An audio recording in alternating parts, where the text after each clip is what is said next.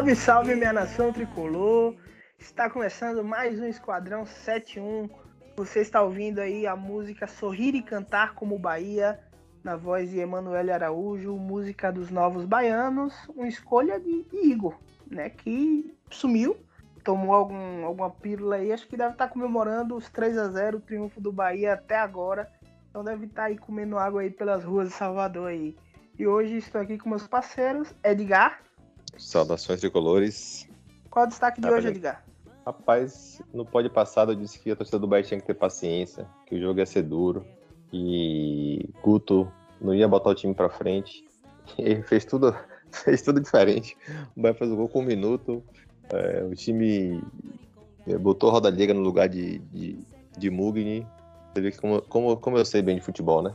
É, e aí deu, deu tudo. E agora eu espero que. Já agora eu tenho mais, né? Que a torcida também tenha paciência no próximo jogo com o Ceará. É, Que Guto acho que vai tender a voltar para a formação com o Mugni sem sem ser tão ofensivo. Vou zicar aqui, eu vou continuar aqui com minha postura para ver se dá certo. É isso, já já a gente vai falar sobre esse jogo aí que foi muito importante. Luiz, teu destaque de hoje. Meu destaque, rapaz, eu não vou, não vou nem falar nada porque por motivos de antizica, porque eu comecei com um papo no último programa aí, aí o Bahia vem com 3 a 0 eu vou ficar na minha. É o Guton mostrando aí mais, um, mais uma vez o poder dele, né?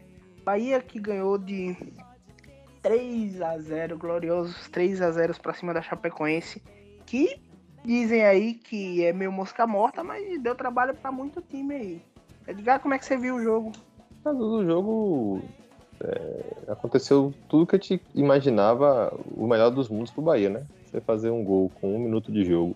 É, um minuto pouquinho, né? Acho que já tava com quase dois minutos de jogo. Aí o, a- o portal se abriu pro Bahia, né? Então, A Chapecoense, que é um time que não tem nada para mais nada a perder. Aí quando você toma um gol com um minuto também, aí muda tudo, concentração, muda ânimo e tal, né? E o Bahia ele conseguiu se impor, né? E assim, é muito mérito de Guto, né? O primeiro gol do Bahia é uma roubada de bola de Daniel, né, que tem a participação de Matheus Bahia, tem a participação de Rodalega, que vai mais pro, pro meio, né? Que passa para Nino, que cruza, né? E que Gilberto na dividida faz 1 a 0 né? Então, quando você consegue apoiar com dois laterais, né? Sair bem, né, você ter Rodalega fazendo o papel, né? Invertendo com o Gilberto, né? Uma hora um vai mais para dentro da área, outra hora outro sai. E você consegue executar isso e fazer um gol logo no início, aí o Coutinho Ferreira, ele é, ele é e sacana é iluminado. Que ele- Te tudo que ele surpreendeu a escalação? Um pouco. Tanto que me surpreendeu porque, assim, eu falei no pódio passado que eu acharia que ele não ia expor o time, assim, entre aspas, né? Com Roda Liga e, e Gilberto. A gente até ficou falando, talvez, fosse Rodriguinho, né? Acho que não lembro se alguém falou que Roda... poderia ser os dois. Se alguém falou, agora eu não me lembro. Mas, Eu, assim, eu cantei essa, essa Tá pedra, né? mas eu falei que não. Eu falei que eu não achava que ele fosse fazer, porque, enfim, né, Guto tal, segura o time, não sei o quê, mas que era uma oportunidade mesmo. Se fosse, se quisesse, podia testar os dois. É, Aí eu falei também que ele podia botar Raniel no lugar de Mugni e manter a formação, mas aí ele preferiu realmente os dois atacantes e, porra, deu super certo. Né? É, talvez eu imaginasse isso assim, pô, o Bahia não conseguiu aquele jogo am- amarrado, né, truncado, tal, você não consegue, aí você vai partir com dois atacantes, mas não imaginava de início. Mas aí assim, com um minuto de jogo funcionou. E aí o Bahia no primeiro tempo foi muito soberano, né? O Bahia teve lançamento com aí fez o segundo gol, na verdade, logo depois, né, um pouco depois com uma boa jogada também de Matheus Bahia, que pô, é um lateral que evoluiu muito, melhorou muito, né? Ele já era bom defensivamente, ofensivamente também tá em franca evolução. E o Bahia sobrou no primeiro tempo. né? Teve um lance com o Juninho Capixaba, por exemplo, que é, foi um passe bem vertical de Luiz Otávio, né? Aquele lance ali foi bem interessante, assim, um pouco também da fragilidade da Chapecoense, né? Com a marcação mais frouxa, 2 a 0 já, um, time bem disperso. Mas mostra também que o Bahia ele já tem um pouco mais de repertório, né? Esses lançamentos aí de. Gente- Pode falar. A gente sempre, sempre disse que pô, se pudesse juntar a ofensividade de Juninho Capixaba com a solidez defensiva de Matheus Bahia, né? Pô, e talvez faltava era isso, os dois juntos, né? Pô, agora vai ter que os dois juntos pra onde for. Para ver se um, um, acaba complementando o outro, né? Porque assim, parece que Matheus Bahia cresceu com o Juninho Capixaba e que o Juninho Capixaba também cresceu com o Matheus Bahia, né? Verdade. Foi um no final dos contos foi uma coisa boa para os dois, né? Matheus Bahia que nem jogando tava e o Juninho Capixaba que vem sendo muito criticado virou uma peça fundamental dentro do time, né? Exatamente. E aí o lado esquerdo do Bahia melhora muito, fica muito forte. O lado direito também, né? Tá bem forte também com o Nino e com o Raí, né? Antes desse, do segundo gol, né? Teve uma boa jogada também de Raí, que ele dá um passo de, né, por cima, né? Pra Roda Liga. E né, finalizou, o goleiro fez uma boa defesa. E o Bahia tinha muito repertório, né? O Bahia conseguia ir pela direita, pela esquerda, né? O Bahia pelo meio, né? Com Patrick naquela série de três ali também, né? Lembrando os melhores tempos de, de, de dado. Acho que o grande mérito de Guto, na verdade, nesse, nesse período aí todo, é você conseguir colocar as peças que melhor se adaptam em cada posição ali e, e, e pô, o Patrick é muito melhor na saída de três, não o Daniel. O Daniel já é melhor como segundo homem, né? Então, assim, ele ter conseguido né, encontrar a Raí ali naquela direita, que era um que o Ross estava fazendo muita falta, né? Você conseguir encaixar a Capixaba. Então, você tem um time hoje que, teoricamente, é até mais ofensivo, né? Mas que defensivamente ele está muito bem protegido. Raí ajuda muito lá atrás também. Capixaba, né? Não é o melhor dele, mas ele, ele é lateral de ofício, né? Ele jogou profissionalmente no lateral esquerdo, mesmo ele sendo da base, né? Sendo meia. E é um time que está muito mais encaixado, né? Tipo, o Bahia, né? Já foi até dito em, alguns outros meios aí, mas vale ressaltar: o Bahia, quatro jogos sem tomar gol. É a primeira vez que acontece isso desde 86, no Campeonato Brasileiro, então é um número extraordinário, né? É algo que você toma até um susto, assim, né? Pô, o Bahia tem, desde 86, né? tem 35 anos que o Bahia não tinha essa sequência de não levar gols, né? Então, enfim, assim, é uma perspectiva bem interessante de, de você começar já a olhar mais para frente, né? Esse jogo do Ceará é um jogo chave, o próximo jogo, quarta-feira. Né? Acho que é um jogo de, de, de solidificar né, o, trabalho de, de Guto e de assim, pô, não, acho que ele vai começar a olhar para cima mesmo. Então, a perspectiva é boa, o time está bem encaixado, bem entrosado. Enfim. No segundo tempo, você quer falar alguma coisa do primeiro tempo? Eu posso já pular para o segundo? Ficou faltando alguma é... coisa para botar ali? Não, pode, pode falar, eu vou. Acho que eu vou fazer um comentário mais do, em geral do jogo mesmo. Pode falar, já no segundo tempo. É, no segundo tempo, assim, aí foi, o Bahia, no final do primeiro tempo, teve alguns erros de passes, algumas saídas, né? Mas nada de. Um pouco de desconcentração, acho que que é natural do jogo. E no segundo tempo, a Chapecoense começou um pouco melhor, mas aí a bola parada, inclusive, Raí cobra muito bem escanteio. No jogo contra o Palmeiras que eu tava no estádio, eu fiquei, porra, me chamou a atenção, assim, eram escanteios bem venenosos, só que a zaga do Palmeiras é. O Felipe Melo também é muito bom no jogo aéreo. Ele conseguiu reduzir bastante o dano, mas ele cobra muito bem esse escanteio. E quando a Chapecoense estava um pouquinho melhor, o Bahia conseguiu fazer o 3 a 0 e pronto. Matou o jogo, né? É, salientar assim, né? A partidaça de Luiz Otávio, como ele tá bem. Né? Como o Raí também encaixou bem nesse time. Gilberto também bem. Enfim, o time foi todo muito bem, assim, muito encaixado. E no segundo tempo, o Guto, de maneira bem acertada, ele foi fazendo as modificações, né? É, colocou o Ramírez, né, para voltar, né? A torcida tem um carinho muito grande por ele, ele também tem identificação com o clube a reestreia de Boré, vamos dizer assim, né? E controlou o jogo, Bahia, sem grandes sustos. Né? Tomou, hum, Danilo fez umas duas defesas, vamos dizer assim, interessantes. É bom ter um goleiro seguro, né? Tá bem. A vitória é um triunfo importantíssimo, assim. Acho que é bom quando você pega um adversário desse e você, além de ganhar, você tem, além do resultado, vamos dizer assim, tem desempenho, né? Então, acho que é o melhor dos mundos, assim. O que a gente mais queria que acontecesse nesse jogo aconteceu. É você ter resultado, desempenho e ganha confiança, moral para o restante do campeonato. Que foi o que a gente é, falou no, no programa passado, né? Que eu e Alexandre ressaltamos bastante que, porra, meio a zero era ótimo, porque o que valia mesmo os três pontos. Mas Nicolas acrescentou que, porra, é importante os três pontos, se for escolher alguma coisa, ganhar. Mas o, o é, que a gente vai enfrentar vários times ainda, né? Com que vão se fechar, que não vão atacar tanto.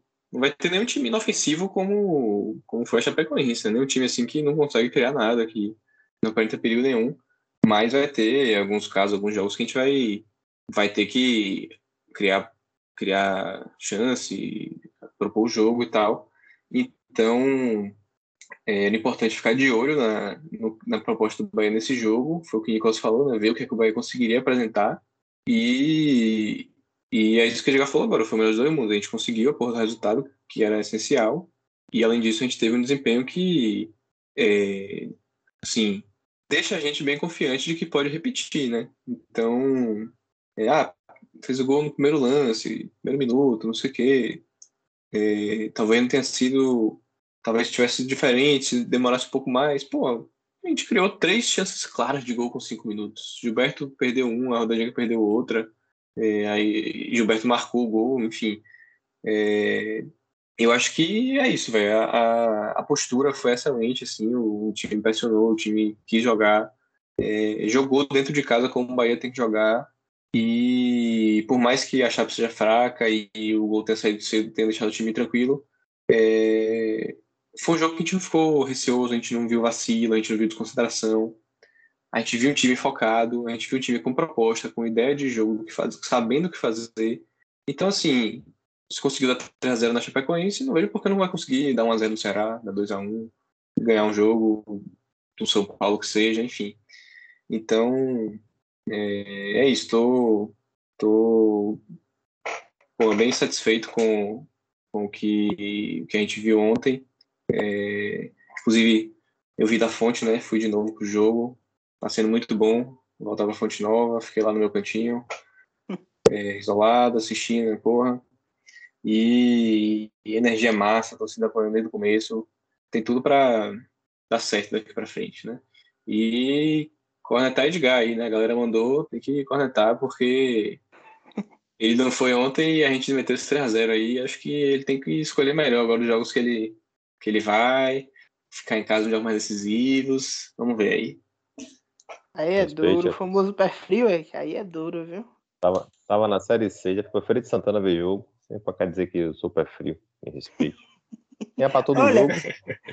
Veja, quando alguém te chama de pé frio, você dizer eu tava na Série C, não é muito uma defesa, não, mas tudo bem, né? É, mas só pra dizer que eu, que eu vou pra todo jogo, velho. Então vai, perde, ganha. Esse jogo, na verdade, eu acabei não indo, que minha esposa ela teve reação da vacina, né? Ela tomou a terceira dose da Pfizer. E ela ficou bem molinha e tal. E aí, porra, jogo no horário péssimo, 8 e meia da noite. Tá louco. É, os jogos do Bahia têm sido em horários muito ruins, né? É... Mas voltando, voltando pro jogo, eu vou fazer uma pergunta para qualquer um de vocês dois que queira responder, quem conseguir responder, tá? Ontem eu assisti esse jogo no, no carteado que eu tava com os amigos eu, a tela tava lá e eu tava assistindo o jogo, né? Enquanto, enquanto jogava. E quando eu voltei para casa, ontem uma pergunta vinha matutando na minha cabeça, que era a seguinte: como é que esse cara conseguiu transformar a segunda pior defesa da Série A em um time que não toma gols há quatro jogos? Algum de vocês consegue me explicar de maneira assim? O que, que aconteceu? O que, que mudou no Bahia? Foi a postura? Foi, foi o Júnior Capixaba? Foi o Raí? O que, que mudou? Porque assim, as peças elas não são muito diferentes, né? Rapaz, ah, eu... Fala, Luiz, começa que eu. Beleza, vou começar então. Rapaz, é, eu, não sei dizer não, velho. E. Sei lá, sinceramente, eu acho que eu prefiro nem saber. Vai que era alguma. alguma merda interna aí que, que os caras estavam sacaneando e Guto resolveu, porque, porra. É, não sei explicar não, velho. Porque acho que só, só sendo uma coisa sistêmica do time inteiro mesmo. Porque. Mesmas peças, velho. É a mesma a mudança foi Raí, né? Na ponta. Raí e Capixaba, se comparar com o time de Dado. Porque Dado jogava com, com essa zaga, jogava com. Esse é, com esse meio de campo, jogava com o Gilberto. Enfim, aí a mudança que tem são esses, é... esses meias e o goleiro. Danilo que tá jogando bem Mas e tal. é um consenso. Um consenso Mas eu acho que é o conjunto. Por exemplo, é, é, Raí, pra mim a explicação é o conjunto. Aí é, é um jogador que eu que vem jogando muito bem com o Guto. Mas acho que é um consenso entre a torcida do Bahia de que Rossi é melhor do que Raí. Ou pelo menos vinha sendo melhor do que Raí, né? Antes de é isso. se machucar. Raí então, é assim, consistente taticamente. Isso, não dá nem para contar que isso foi algo que Guto ganhou em relação a Dado, né? Porque se, se Guto tem Raí, Dado tem a Rossi, que, né? Pois é. Assim, Raí é, é consistente é, taticamente e tal, ele se movimenta bem, fecha bem os espaços, mas assim, não dá pra dizer que Rossi era negligente o suficiente. Rossi fechava também, Rossi corria. É...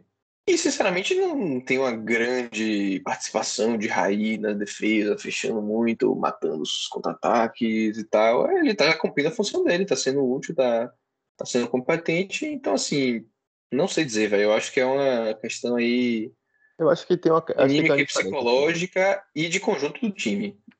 Mas acho que tem uma questão aí que, que o time de Guto, que a estratégia de Guto faz, por exemplo, o Dada não fazia, Dada ele queria ter sempre a bola. Né? Ele achava que ele. E, e, e, esse time não é um time que tem essa característica e essa qualidade. Né? E aí o Bahia ele ficava sendo um time às vezes muito exposto e muito previsível, porque você tinha que sair o tempo todo lá. E você acaba expondo muito os jogadores. Assim, acho que o time de Guto ele tem essa compactação, Malhão.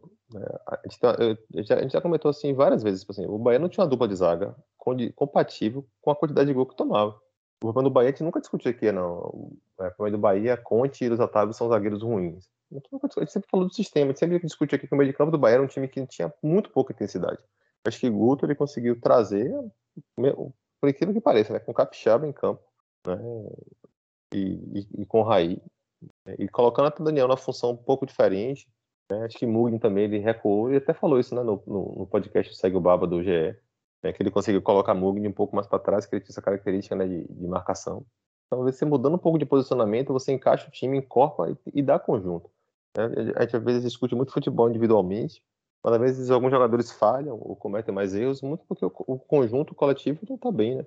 Você acaba expondo mais, né? Quando a gente aqui reclamou que o Nino Paraíba dava gol, né? Que o Nino Paraíba, é, quantos gols o Bahia tomou com o Nino, é, lançamento na área, nas costas de Nino Paraíba?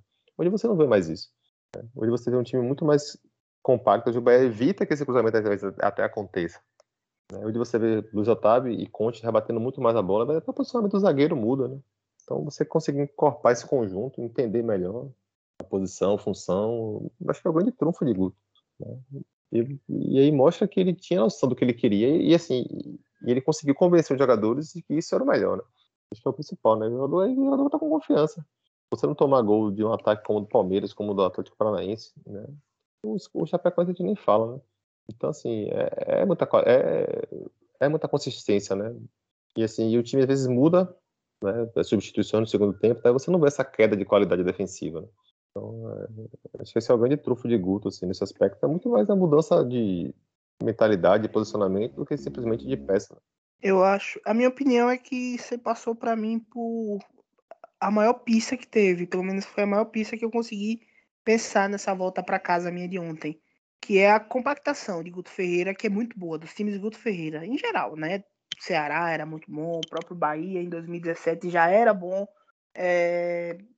O esporte, então, também nem se fala, foi um time que subiu com, com a ótima compactação. Então, Guto ele tem esse trunfo, né? De ter, de ter essa parte tática muito forte. O que surpreende é como foi rápido que ele resolveu isso. Dava a impressão que assim, era coisa que faltava resolver e ele foi lá e ele sabia exatamente o que, tinha que resolver.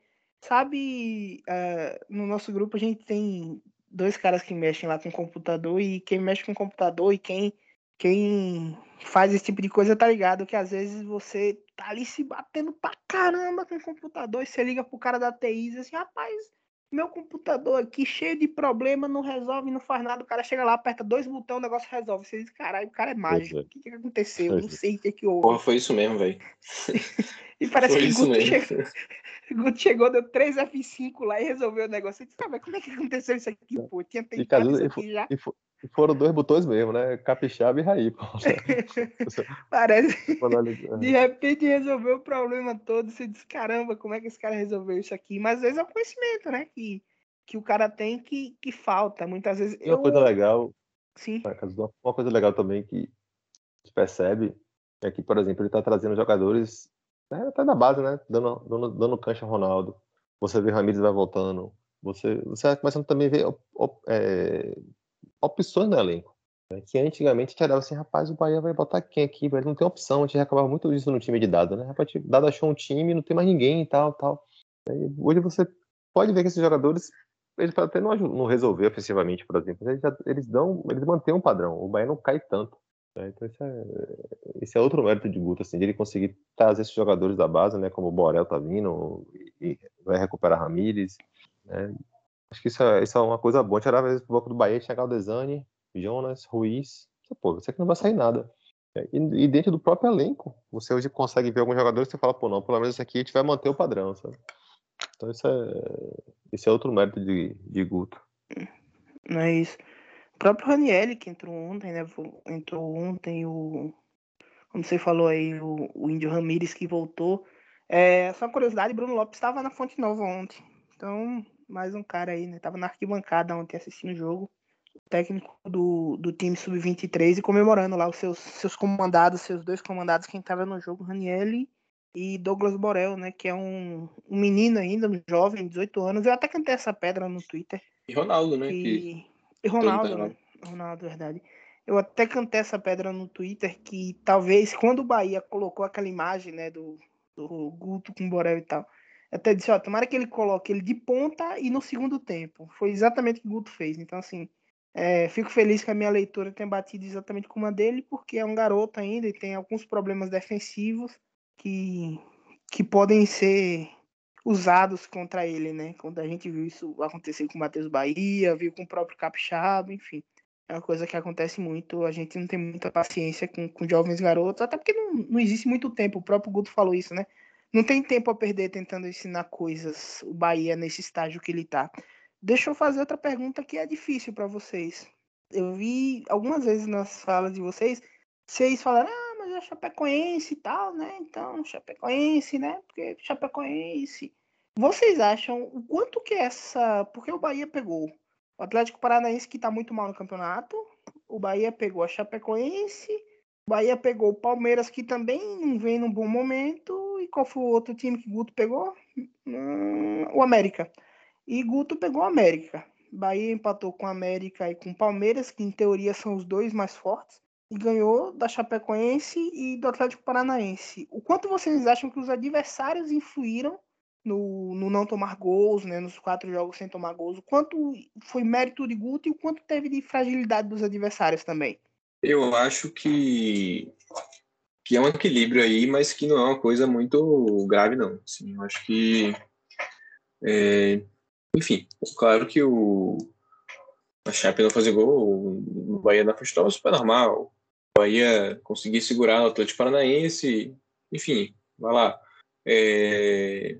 O América também, que está muito sólido, muito consistente, mas não é um grande time, beleza. Mas eu acho que, porra, tem um. Assim, a gente toma gol de todo mundo, velho. A gente não, não, não chegava para pegar o América Mineiro e não tomar gol. A gente tomava gol do, de qualquer carniça. Então, assim, Guto chegou na quinta-feira e no sábado ganhou o Atlético Paranaense e tomou gol. Quer dizer, quando é que o Bahia não ia tomar gol de um Atlético Paranaense na Baixada? Não era nada absurdo, não tomar, beleza, não é, mas assim, a gente não tava fazendo nem o, o normal, nem o não absurdo. A gente tava tomando gol de todo jogo, velho. A gente tava tomando gol de todo mundo. A gente tomou, sei lá, um milhão de gols aí, tomou vários jogos tomando mais de um gol, então. É, se os adversários ajudaram a gente conseguir, né? O Guto conseguir a estratégia dele, beleza? Porra, ótimo. Que bom que, que a gente pegou adversários que, que, que deu para fazer isso rápido, que deu para dar resultado. Mas é, sem Guto, possivelmente não teria nem, conseguido nem com esses adversários mais ou menos fáceis. Então, assim, é, não dá para negar o, o, mérito dele. Assim, eu acho que pô, ele chegou, aí fez mudança, né? Já no time titular, já sabia o que tinha que fazer é o que você falou, apertou dois botões, não sei o quê. Aí agora ele já mexe no elenco, enxuga o elenco, foca num grupo fechado, dispensa os caras, pega os da base bota no, no, no, grupo principal, e assim, não tem como discordar disso, velho. Assim, a gente tem todos os jogos e acabou a temporada. A gente, é, é tipo uma convocação, assim, uma Copa do Mundo você faz sete jogos, a gente tem doze. é, é, fechar o grupo ali com 25, 27 jogadores e cair para dentro. Ano que vem vê, aí tem Copa do Brasil para disputar, aí tem Sul-Americana, não sei o que lá. Ah, mas aí tem que ter um elenco, porque vai jogar mil competições, porque vai desgastar, porque vai ter que substituir, porque o cara vai lesionar, porque não sei o que lá. Mas agora, velho, agora é isso mesmo. Usa quem vai usar e o resto espera outra oportunidade aí ou cai fora. É, é. Guto chegou fazendo o que tinha que fazer. O adversário pode ter ajudado, beleza, mas assim, eu acho que o mérito é, é de ter feito. Se foi fácil, se não foi, se foi simples. Ele chegou e fez, né? É porque, na verdade, caso a pergunta, ela é meio que. A gente fica até um pouco espantado, né? Com a rapidez que aconteceu, né? Porque é muito. É muito. É muito pouco, era muito pouco provável, né? E futebol tem essa coisa que às vezes a lógica ela não, não funciona muito, né? Era muito pouco provável que esse time ele passasse quatro jogos é, sem tomar gol e, e, e, e você olha para assim, teoricamente um time que tivesse passar, assim, é um número tão expressivo, né, que é desde 86 que não acontece, que você fala assim, pô, é, talvez se fosse o Bahia estivesse disputando um, um, campeonato diferente do que ele está hoje, né? Mas não, está brigando, é um time que tipo, tem a segunda pior defesa do campeonato, deve ser a segunda ainda pior, né? E é um time que agora praticamente você não sofre, não sofre do adversário. Né? Você pegou um adversário que tá brigando, tava brigando pelo título que o Palmeiras, né? hoje acho que não briga mais. Tava pegando um adversário, né, que é o Atlético Paranaense, que historicamente o Bahia sofre muito, né? E é um adversário que na Baixada é muito forte, né? Você pegou o América, que eu acho que desses adversários aí foi o que mais criou dificuldade, né? Ofensivo, o Bahia, né? talvez foi o que mais foi mais próximo de sofrer o gol. Né? E pegou uma Chapecoense que realmente é, é um adversário frágil, mas que, por exemplo, ele ficou por uma bola de ganhar do Fortaleza em casa, entendeu? Ele empatou com o Atlético Mineiro. Então, enfim, é um time que você o Bahia de, de, de algumas rodadas atrás, você fala, não, o Bahia com certeza vai se engajar com seu adversário. Né? E hoje você vê um time que tem uma consistência, né? Acho que é muito mérito de Guto mesmo, assim. É, acho que é muito. O Bahia não sofrer quatro, né? não sofrer gol em nenhum desses quatro jogos é muito mais mérito do Bahia do que. Acho que, do que, tipo, você buscar algo dos adversários assim e tal. Acho que é mérito total do clube, assim. E eu acho que contra o Ceará tem grande chance também, viu? Não quero zicar, não, mas vamos torcer. Deixa eu te fazer outra pergunta agora, outra pergunta polêmica. Hoje já tinha gente falando no nosso grupo que, que ia torcer pro Grêmio, né? Pro Grêmio ganhar do Atlético, Pará, Atlético Goianiense. Torci e fiquei certo, triste. Né? Infelizmente Perdeu, não torci, tô decepcionado. Certo. Pronto, então vou fazer a pergunta aqui para os dois aqui. O Luigi aí que já tá, já tá dizendo aí que torceu pro Grêmio, pode dizer. Se ganhar do Ceará, muda o foco e já começa a olhar para cima ou a briga continua sendo lá embaixo ainda? Minha conta é como vai chegar para Atlético e, e Flamengo. Flamengo. A gente tem 31 pontos, falta 3 jogos para chegar nessa, nesses dois. Se a gente chegar com 40, esqueça, já rebaixamento já foi. É, aí é, é mirar os jogos restantes, ver quantos pontos consegue fazer, se dá para fazer 50, se dá para ficar na primeira página, como é o esquema. É, então, assim, é ver o que, é consegue contra o Ceará Juventude de São Paulo. Conseguir, sei lá, 5 pontos, pô, 36, vai lá, é, pontuar onde der, no, no, caso pensando em perder Flamengo e Atlético, né? Aí a gente vai faltar seis jogos. Tem 36 pontos, seis jogos para fazer 6, 7 pontos. Estamos ok, não vamos estar na zona, beleza. Mas aí também não dá para sonhar com mais nada. Agora, sei lá, ganha os jogos todos aí, emenda a sequência da porra, não tem como não projetar. É, eu, eu fiquei chateado com o Grêmio aí, tomando um cacete, porque, porra, se o Atlético Goianiense perde esse jogo, a gente entra é, quarta-feira para passar eles na tabela. A gente entra quarta-feira para passar Atlético Goianiense, para passar o próprio Ceará, passar São Paulo. Então, eu tô tratando essa, essa semana como como se o Bahia tivesse pagado o jogo atrasado contra a Chape. Então a rodada tá andando, os, os times estão jogando e a gente só vai jogar quarta-feira. Nossa rodada é quarta-feira. Então é isso, tô secando os times e vendo quem dá pra passar. Fazendo de conta que estamos com 31 desde o começo da rodada, fora da zona desde o começo da rodada. Que se o esporte e o Grêmio ganhassem, não ia alcançar a gente já, não sei o quê. E mirando em cima. Então, hoje a gente tem 31. Ceará, 32. São Paulo e Atlético Paranaense, 34. A gente pode passar esses três com 1 a 0 quarta-feira. E, é, e, o, Atlético Goianiense ganhou a porra do jogo, foi a 37, né? Aí fudeu. Aí só daqui a duas rodadas, eu, talvez só quando chegar para jogar contra ele no confronto direto, mas enfim. É, se tivesse perdido, tava com 34 também. Era mais um que a gente podia passar. E, e é isso, velho. Eu tô considerando que a gente não vai jogar na rodada que se ganhar vai passar um bocado aí. Se, se a gente ganha, é, na verdade não passa o Atlético Paranaense, que eles têm uma vitória a mais. Mas se a gente ganha quarta-feira, é Passa o Ceará e o São Paulo. Fica em 13 terceiro, empatado com o Atlético e a um ponto de América e Cuiabá. Como é que a gente não mira passar esses caras? Então, é, mesmo sem pensar em Juventude e São Paulo, a gente tem tudo para terminar essa, essa entre aspas, 28 rodada é, no bolo ao alcance do décimo lugar, que é o América Mineiro hoje. Então, alcance, sim, factível, porque os caras estão com 35, a gente teria 34 ganhando. Então, porra, esse jogo é fundamental para a projeção do Bahia. independente se vai ganhar os três e, e chegar cheio de moral para tentar sair amassando todo mundo, ou, ou, se vai ganhar só esse, segurar o um empate em, em Caxias do Sul e, e depois contra o São Paulo e, e, sei lá, buscar um décimo primeiro, décimo segundo. De qualquer forma, é fundamental ganhar esse jogo, porque a gente começar a próxima rodada é, é, porra, com quatro times a um ponto da gente, ou, ou no mesmo ponto que a gente, mirando o, o décimo lugar, vira uma, uma, disputa diferente do que, do que olhar para o Juventude com 29, olhar para o Santos com 29, olhar para o Sport que agora tem 30. Enfim, para mim esse jogo é, é fundamental. Assim, eu não, não, quero nem considerar, mas perdeu uma merda, porque se a gente perde, a gente está olhando para baixo ainda. A gente está olhando para o esporte. a gente estava numa pontuação tão ruim no campeonato, né? estava fazendo um campeonato tão ruim.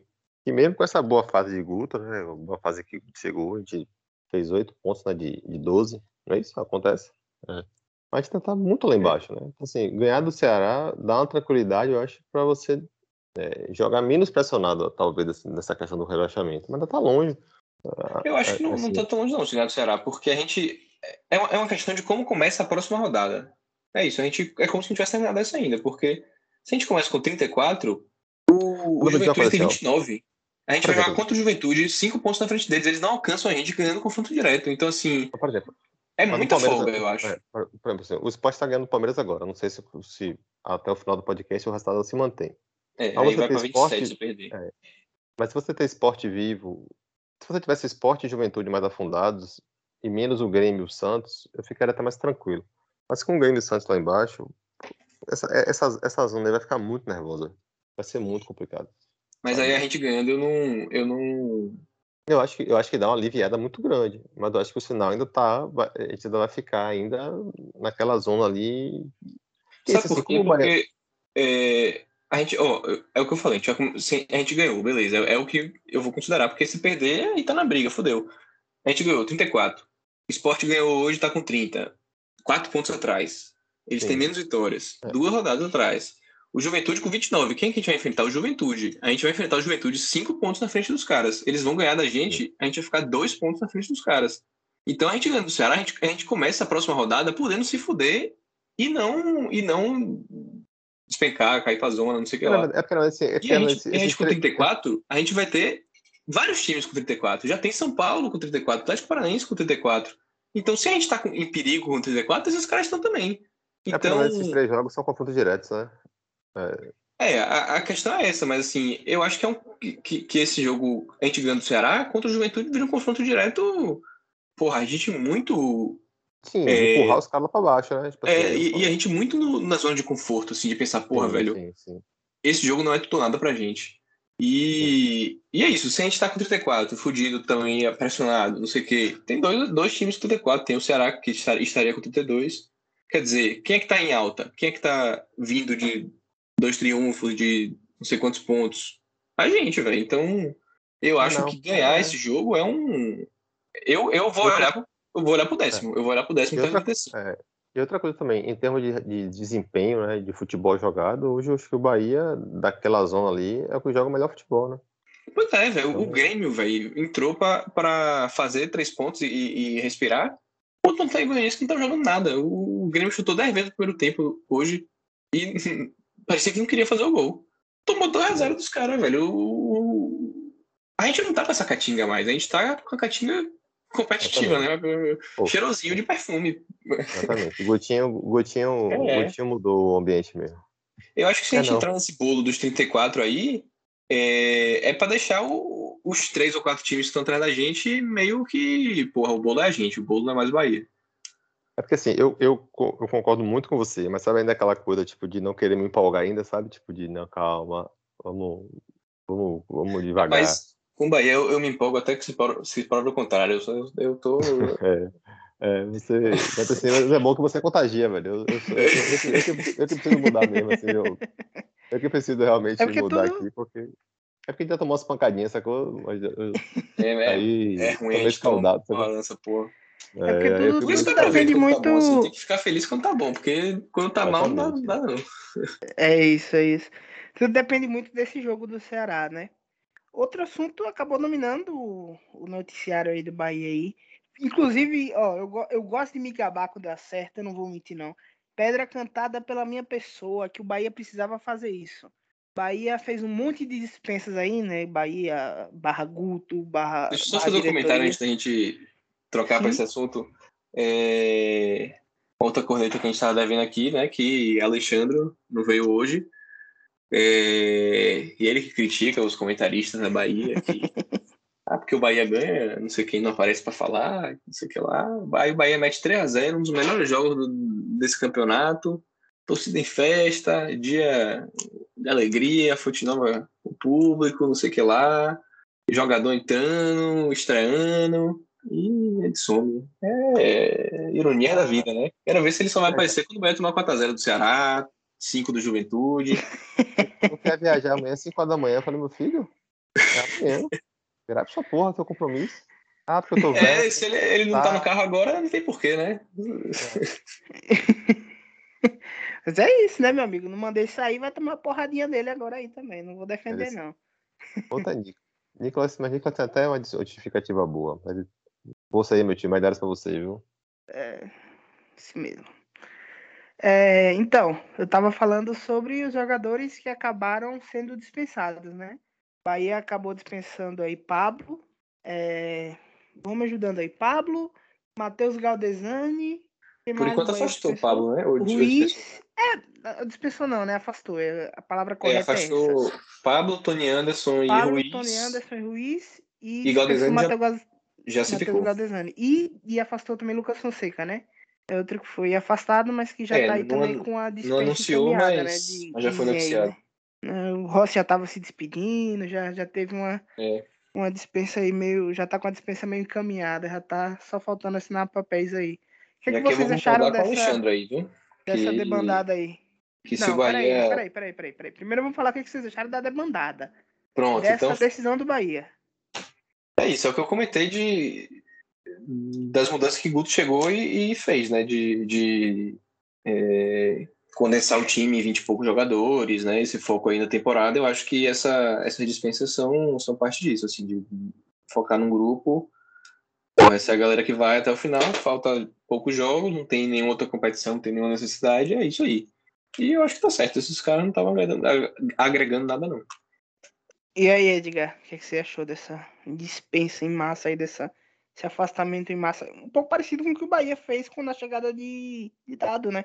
É, Eu acho que a principal característica desses quatro jogadores, ou a principal falta de característica, é a falta de é, é a intensidade. São jogadores que não têm intensidade.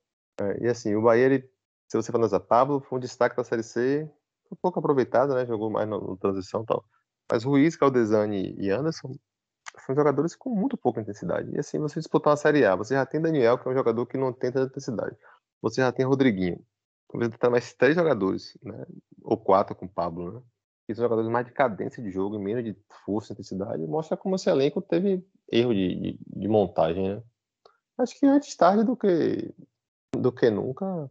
É, fico sentindo assim, mais por Ruiz, assim, porque é, é um jogador que, né, que você tinha expectativa, né? De, porra, veio de outro lugar, o Bahia fez um esforço financeiro grande e tal. E isso, né? Quando o Bahia ele faz essas contratações de alto custo financeiro, é impressionante como, além de não render, não é nem que não rende, os caras praticamente não jogam, né? Você vê Cleison, Cleison foi a mesma coisa, né? Você vê aquele Wanderson foi parecido. Impressionante. Acho que já é um, é um sinal aí de que, a gente, que esse perfil de contratação não, não, não, não dá certo, né? Não encaixa no Bahia. É um, é um sinal importante que o Bahia tem que ficar de olho, né? A Exatamente. gente viu aí a, o quanto esse perfil ele parece não dar certo aqui no Nordeste de maneira geral, né? A gente viu o esporte por agora questões né? diferentes, a gente viu o Ceará agora que gastou muito dinheiro no elenco e que a gente já tá falando agora em passar o Ceará, veja só. Então, assim, tem que, tem que ficar alerta, né? É, é um, mais um aprendizado que fica aí. Esse é um ano que vão ter vários contatos. Esse é um ano que vão ter vários contratos grandes se encerrando, desde é, Rodriguinho, Rossi, Daniel renovou, mas tem alguns contratos bem grandes que estão se encerrando aí. É, o próprio, próprio Danilo, que é, é de empréstimo, né? que É um contrato grande, mas o Bahia O vai ter próprio que Gilberto, resolver. né? O Infelizmente. próprio Gilberto, né? Que infelizmente esse a gente queria que ficasse, mas que é um contrato muito, muito grande que talvez o Bahia não consiga manter, né? Eu, eu cheguei a falar sobre isso. Oi.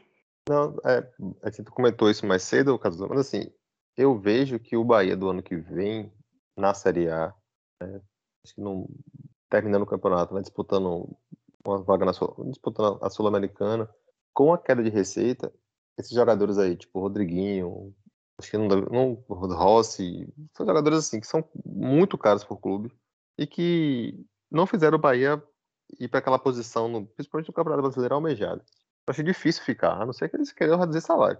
Mas eu acho que o Bahia, ele, tá- esse, esse processo de, de- reformulação, ele vai ser inevitável no que vem. Acho que, e acho que a, a torcida, ela vai ter que entender, e acho que não entender, acho que, acho que, ela, acho que ela já percebeu que não adianta de ficar né, achando que esse, é, que, trazendo grife, né, trazendo jogador caro, é o que vai fazer com que o time mude. Acho que é muito mais conjunto. Esse, esse campeonato mesmo aí tem times que, se você for olhar no papel, né, não são maiores que o Bahia, mas estão fazendo um campeonato bem consistente, como o Atlético de Goiás, como o América.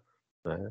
Então, acho que o perfil de contratação tem que ser mais próximo São só os desses. pontos que a gente perdeu, né? Exatamente. Ah, e perde do esporte em casa, perde de não sei quem, toma quatro da América. Quando vê, a gente tá cinco pontos atrás desses times que não tem nada demais. então- Era, os pontos que a gente podia ter feito também, tá igual a eles. Se você for analisar o próprio esporte agora, o espo- o esporte É. ele, ele- mudou a, a- sua condição no campeonato, de voltar para o campeonato, quando é, André foi embora, Thiago Neves saiu, e ele é, Neves. o esporte que apoiou de todo mundo, metade do campeonato chegou agora. Alguns jogos já tá perto do Bahia. É um negócio sério o- o- os pontos idiotas que a gente desperdiçou e, e ver como a gente podia estar tranquilamente mais, mais seguro na tabela, né? Tranquilamente, não é assim, tipo, meu Deus, tinha que ter uma revolução, tinha que ser o Fortaleza para estar pra tá bem. Alguns jogos, assim, super ganháveis e a gente tava em décimo agora, assim, que nem o América É porque. Série A, não per- Série A não perdoa não, não é clichê não. não pô. perdoa. Você perde dois jogos que você não pode perder, jogando mal, o time oscila, o jogador rende mal, você não tem perda de reposição, você não tem encaixe. E aí, acontece o que aconteceu com o Bahia. Aí dois, três. Aquele jogo que você sabe que você vai perder, você perde, e aqueles jogos como o esporte, né? O jogo do esporte daqui de Goiás em casa. Se tivesse seis pontos a mais aí, a gente tava falando de outra coisa aqui do, do Bahia no campeonato. É isso. Só sobre os jogadores que, que dispensaram para trazer uma opinião que eu já tinha dado em outros programa- programas atrás é que o Bahia ele, ele tinha que reduzir a quantidade de, de erros a serem tomados. Porque muitas vezes se você fica com Galdesani, se você fica com, com Ruiz, você incorre na tentação de colocar esses caras. Ah, Ruiz custou 2 milhões, não é possível que esse cara não sabe jogar bola. Ah, Galdesano é um cara muito técnico, talvez, bater uma falta. Então você tem esse, esse, essa tentação de querer colocar esses caras, sabe? Ah, Lucas Fonseca é um líder do grupo. Vai Pô, mas já tá velho agora. Você tem que entender esse- esses momentos, né? Então precisa que o Bahia é, retire essas, essas questões. É aquela, aquela velha, velha conversa de, de, de, agrônomo que você tem que podar uma árvore para poder dar novos frutos. Porque se Ruiz, se Galdesani, se, se esses caras não tivessem saído, vocês, talvez a gente não tivesse vendo Douglas Borel agora, que a gente iniciou celebrando né, a entrada dele. Então é muito importante que o Bahia é, entenda isso para a próxima temporada e faça um elenco mais curto, mais enxuto e que não tente mais esses, esses jogadores nesse perfil que se provou um perfil muito ruim. E quando tentar que sejam exceções e que sejam amparadas em dados, como foi feito com Roda Liga, por exemplo, que, que veio com uma recomendação muito forte do Dade, que não seja mais um, um ah, eu vi esse cara jogar ali e eu acho que ele é bom, né? Como a gente imagina que muitas vezes acontece no meio do futebol. Vou lhe provocar aí? agora. É... Rossi é, é- é um, uma árvore que tem que podar aí para dar espaço para outro? Não acho, não acho.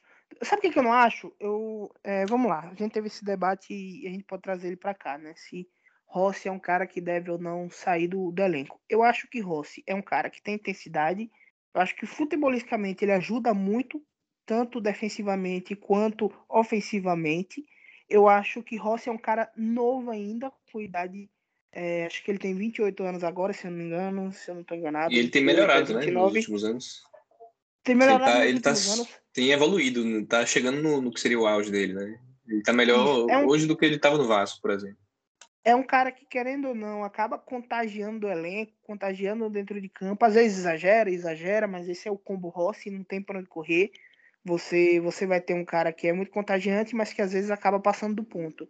E que por mais que eu, que eu ache que seja um cara caro, o Edgar falou aí da.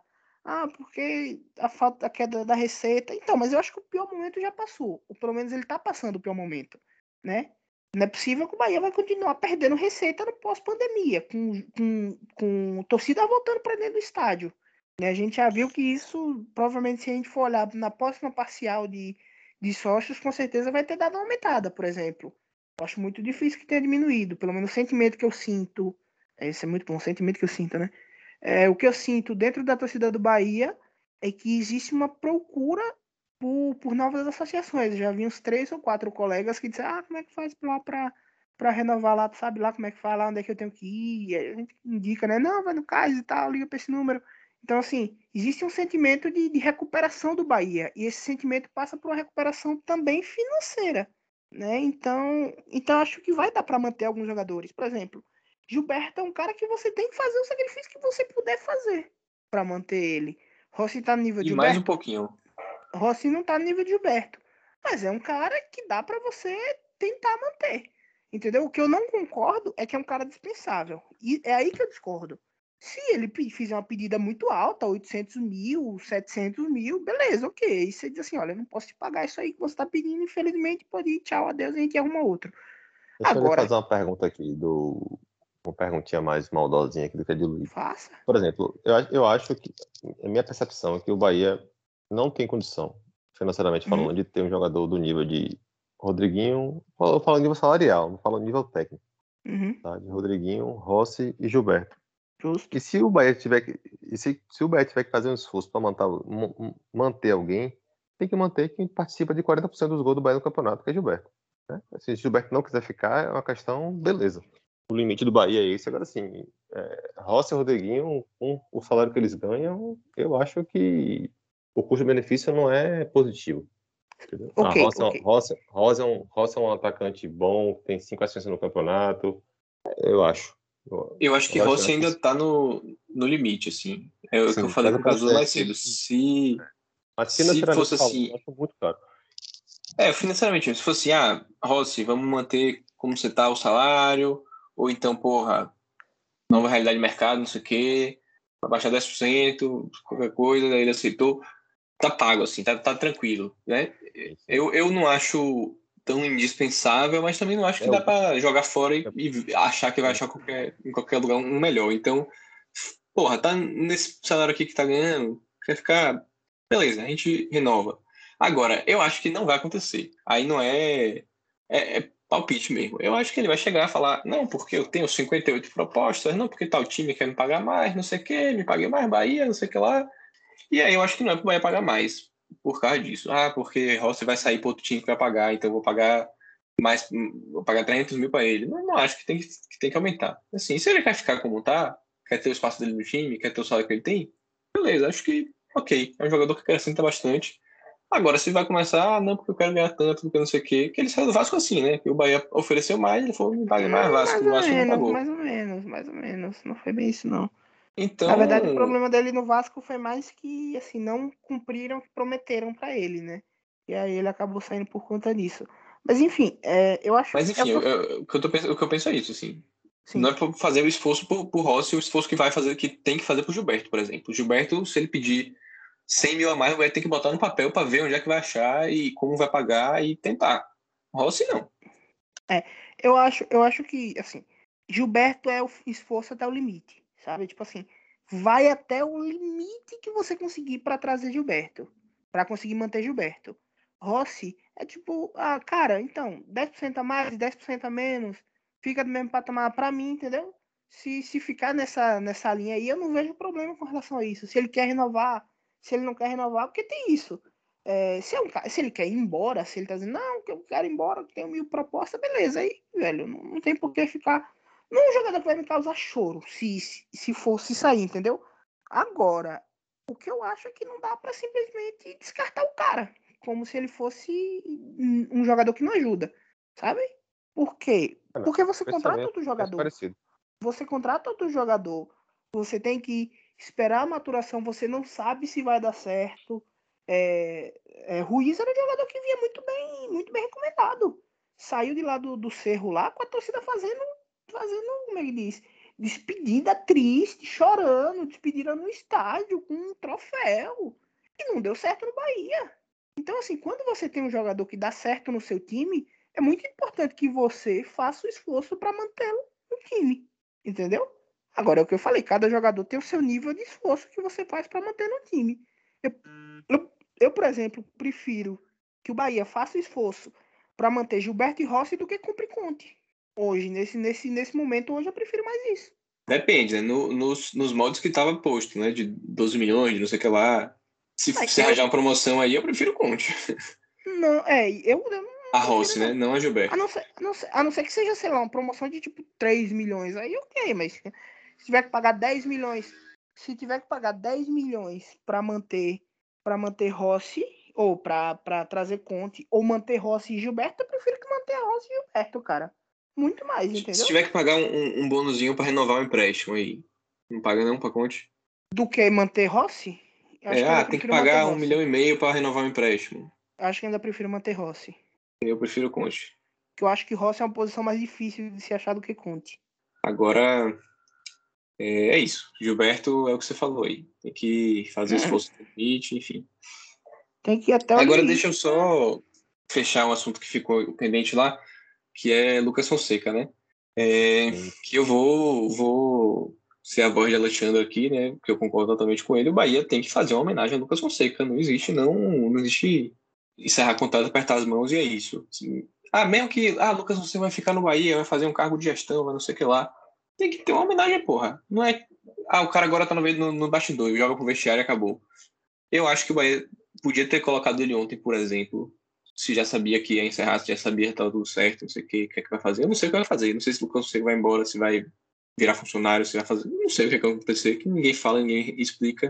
A gente não sabe qual é o motivo, a gente não sabe o que aconteceu. Mas, se for o caso de ser isso mesmo, ontem botou Índio Ramírez, que errou todos os passes possíveis porque tá sem ritmo botou Douglas Borel, que tem 12 anos de idade e, e não, não, tinha experiência no, no, Campeonato Brasileiro. Lucas Fonseca é um jogador profissional que estava em atividade mês passado. Ele podia entrar no, no, segundo tempo tranquilamente, só, nem que fosse só para ganhar uma paulozinha na, na, substituição, fazendo uma, uma, uma despedida, alguma coisa assim. Beleza, não aconteceu.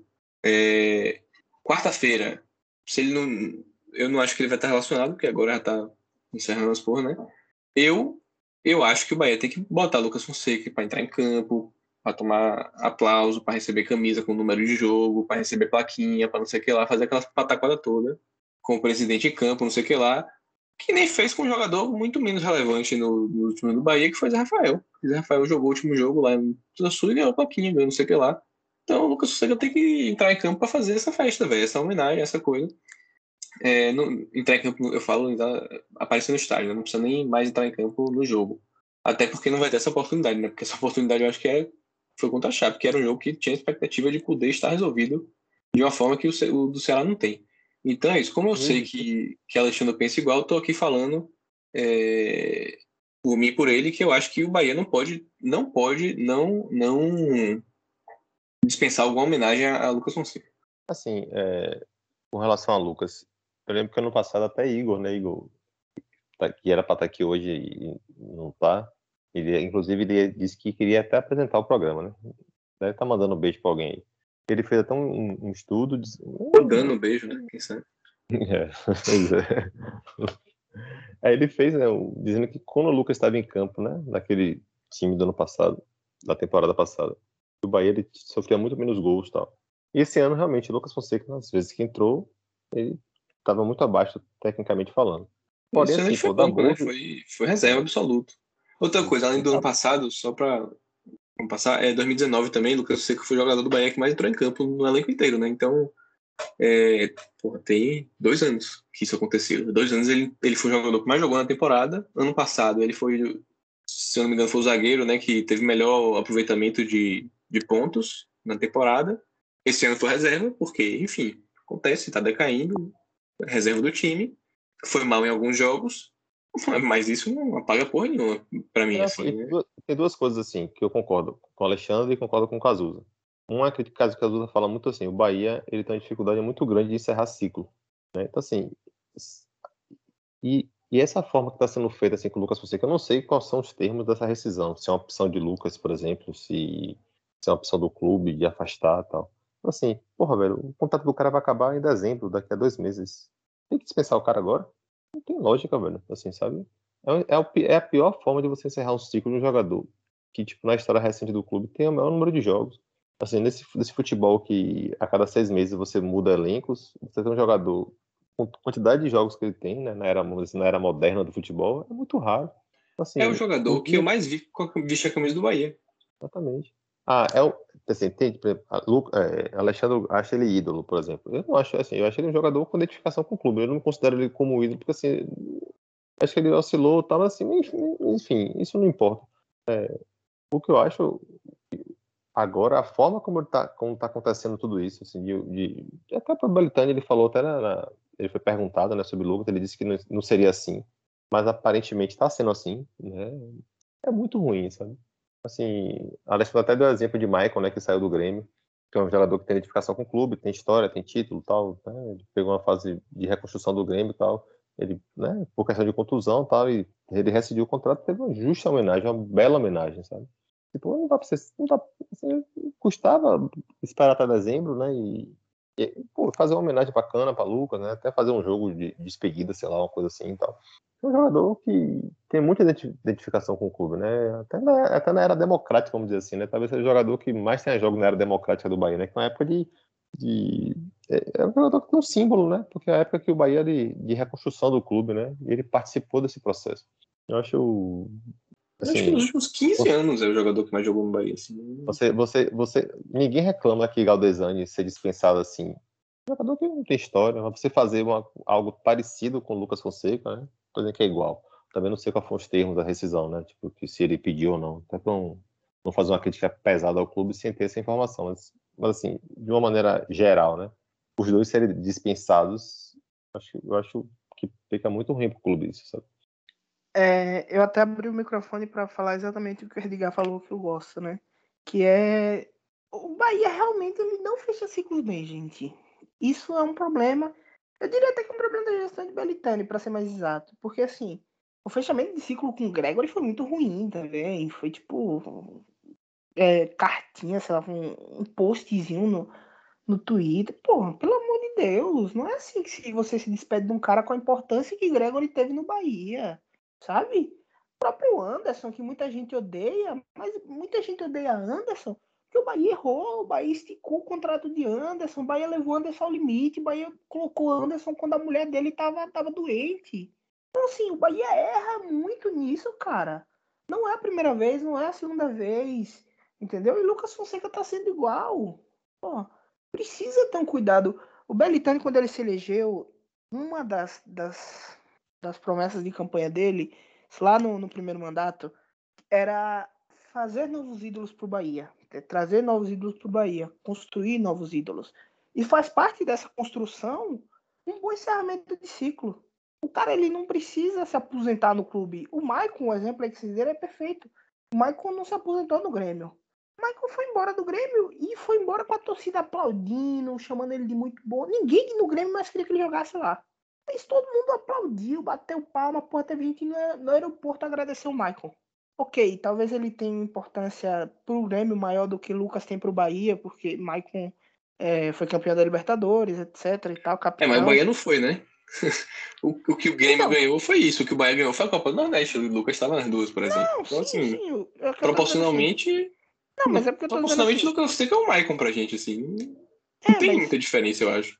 Mas querendo ou não, o Maicon teve ali uma relevância no maior título, um dos maiores títulos da história do Grêmio. Entendeu? Então, talvez se o Lucas tivesse tido alguma. Algum, se o Bahia tivesse conquistado alguma coisa é, maior. Mas eu, eu nem acho que. É o que eu falei, eu nem acho que isso mudaria. Entendeu? Ainda assim, eu acho que o Bahia não teria o mesmo carinho. É, é isso que eu falo. Às vezes, na, na direção, muitas vezes, isso acontece, acontece muito nesse segundo mandato da gestão Belitani. Falta carinho com algumas coisas. Saca? Tipo, você olha para aquilo ali e você vê que o que tá faltando ali não é não é falta de dinheiro, não é. É só uma falta de carinho. Olhar com carinho para aquilo ali. Sabe quando você você compra um, um, um, sapato novo e você ilustra ele bonitinho tal, você tem carinho porque aquele é seu sapato favorito? É isso que muitas vezes falta em alguns aspectos no Bahia. É isso que para mim, por exemplo, tá faltando na loja Esquadrão, né, na, na marca Esquadrão esse ano. Talvez por conta da pandemia, não sei. Mas esse carinho com os ídolos já não é de agora, já não, não, não aconteceu com. Espero que o Lucas Fonseca ainda dá tempo, então espero que o Bahia tenha mais cuidado com a saída de Lucas Fonseca, que vocês falaram aí que é um ídolo, pro Alexandre é um ídolo, para mim também é um ídolo. É talvez a maior referência que eu vejo nesse, nesse pós, né, nessa saída, nesse pós-era das trevas do Bahia, a maior referência para mim é Lucas Fonseca. Isso não é pouca coisa. Então, assim, falta ter um carinho maior aí. E só para finalizar, Caduza, e é a mesma diretoria que tem um trabalho muito bacana, né, de, de ajudar os ídolos, né? Você vê que postou até recentemente Naldinho, né, a filha dele formou em Direito, e graças, né, deu a entender que o, a ajuda que o Bahia dava, né? O, resgate desses ídolos. Então, assim, você consegue perceber, você consegue fazer um programa de ajudar o ídolo do passado que eu acho muito bacana. Então, poxa, Lucas Fonseca é o ídolo, né? Ou é um jogador com identificação. Essa história recente do Bahia, né? Muito assim, a história democrática, né? Do ressurgimento do Bahia como, como instituição, né? Então, é, acho que é a refundação do clube, né? E você tem um jogador com ele, com essa identidade e tal. Acho que poderia ter sido de uma maneira melhor mesmo. Mas é o que eu falei, é, quando o Bahia criou Dignidade aos Ídolos, era o início do namoro, né? Bahia e Belitani. Então sim, acho sim. que tinha o carinho do início do namoro. Parece que com o tempo, isso quem, quem passa por relacionamentos longos, e aí relacionamento pode ser de trabalho amoroso, de amizade, não sei. Mas você percebe que com o tempo vai perdendo aquele carinho, você não pega mais água, você diz assim, ó, oh, não, vai buscar tua água lá, mano. Vai, vai lá, abre a geladeira aí, pega tua água aí. Então, assim, é, talvez esse carinho do início é que falte um pouco nessa gestão atual de Belitani, né? É.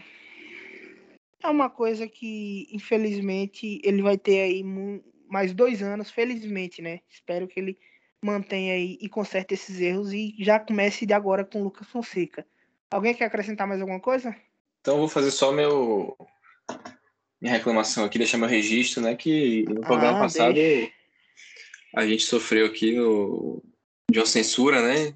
Um negócio assim que deixaria a Monarque é, enojado, revoltado pela liberdade de expressão que foi cerceada, porque só porque eu fiz um comentário inofensivo é, sobre o modelo de gestão do Cuiabá, eu fui cortado na edição. Achei assim sem razão de ser essa, essa, essa censura, só porque eu comentei que eu acho inadequado um time que tem como modelo de gestão demitir um profissional por conta de, de relações extraconjugais, né? É, mas é isso. Deixa, só essa resenha aqui. Oh, vai ter certeza que ele Só vai passar de novo. Que vai editar. Né? Você sabe que é ele que vai, vai, vai editar de novo, né? Se ele quiser, ele vai cortar de novo, né? Todas as porradas que vocês deram nele, se ele quiser, ele corta de novo. Quero ver se ele vai ouvir cada minuto dessa porra. Vocês estão ligados, vocês estão ligados que o, o, o, editor é o deus do podcast, né? Então, não precisa correr, meu amigo. Se ele quiser aí, não fica nada aí do que a gente começou aí. Mas é isso. É, vocês querem mandar bem encerrar, alguém? Fala... Não, antes de encerrar, vá lá na rede social, no Twitter. É isso, 71, é isso. 71 e numeral. Não, peraí, peraí. 71 né? e numeral. Peraí, peraí, peraí, peraí. Vamos ter ordem aqui nessa casa aqui. Vamos ter ordem nessa casa aqui. Primeiro, eu, eu, eu sei bem, eu já vi ele apresentar várias vezes, ainda sei como é que é. Primeiro você diz assim, então, Luigi, você tem que mandar beijo pra alguém, Luigi? e aí, alguém quer mandar um beijo, beijo abraço? Como é que é? Um beijo pra Lucas Fonseca, né? Justo, justo. Edgar, quer mandar abraço, beijo? Minha esposa e para meus colegas dentistas, que hoje é o dia do dentista. Então, profissão. Olha aí, corporativismo, muito bem. Justo, profissão justo. É. Bacana. É a tortura moderna aceita, né? Mas tudo bem. Mas tudo bem. Qual é aquele meme? É... Porra, a odontologia nem é tão difícil, só tem 32 dentes. É, Amo é. todos os dentistas aí que cuidaram da minha boca aí durante todo esse tempo aí. Enfim, É, gostaria de pedir que vocês acompanhem a gente nas, nossas, nas nossas redes sociais aí, tem o Twitter, Esquadrão 71, numeral 7, numeral 1. Então vai lá, segue a gente lá. E não se esqueça de perguntar a, a Alexandre por que ele não está aqui hoje, já que, né? Deveria estar tá aqui hoje. Se alguém achar Igor aí, mande notícia. Se, gente, se alguém achar Igor aí, diga se ele estiver tomando água em algum lugar, diga ele, volta, Igor. Mas é isso, a gente vai ficando por aqui. Valeu, tchau, tchau.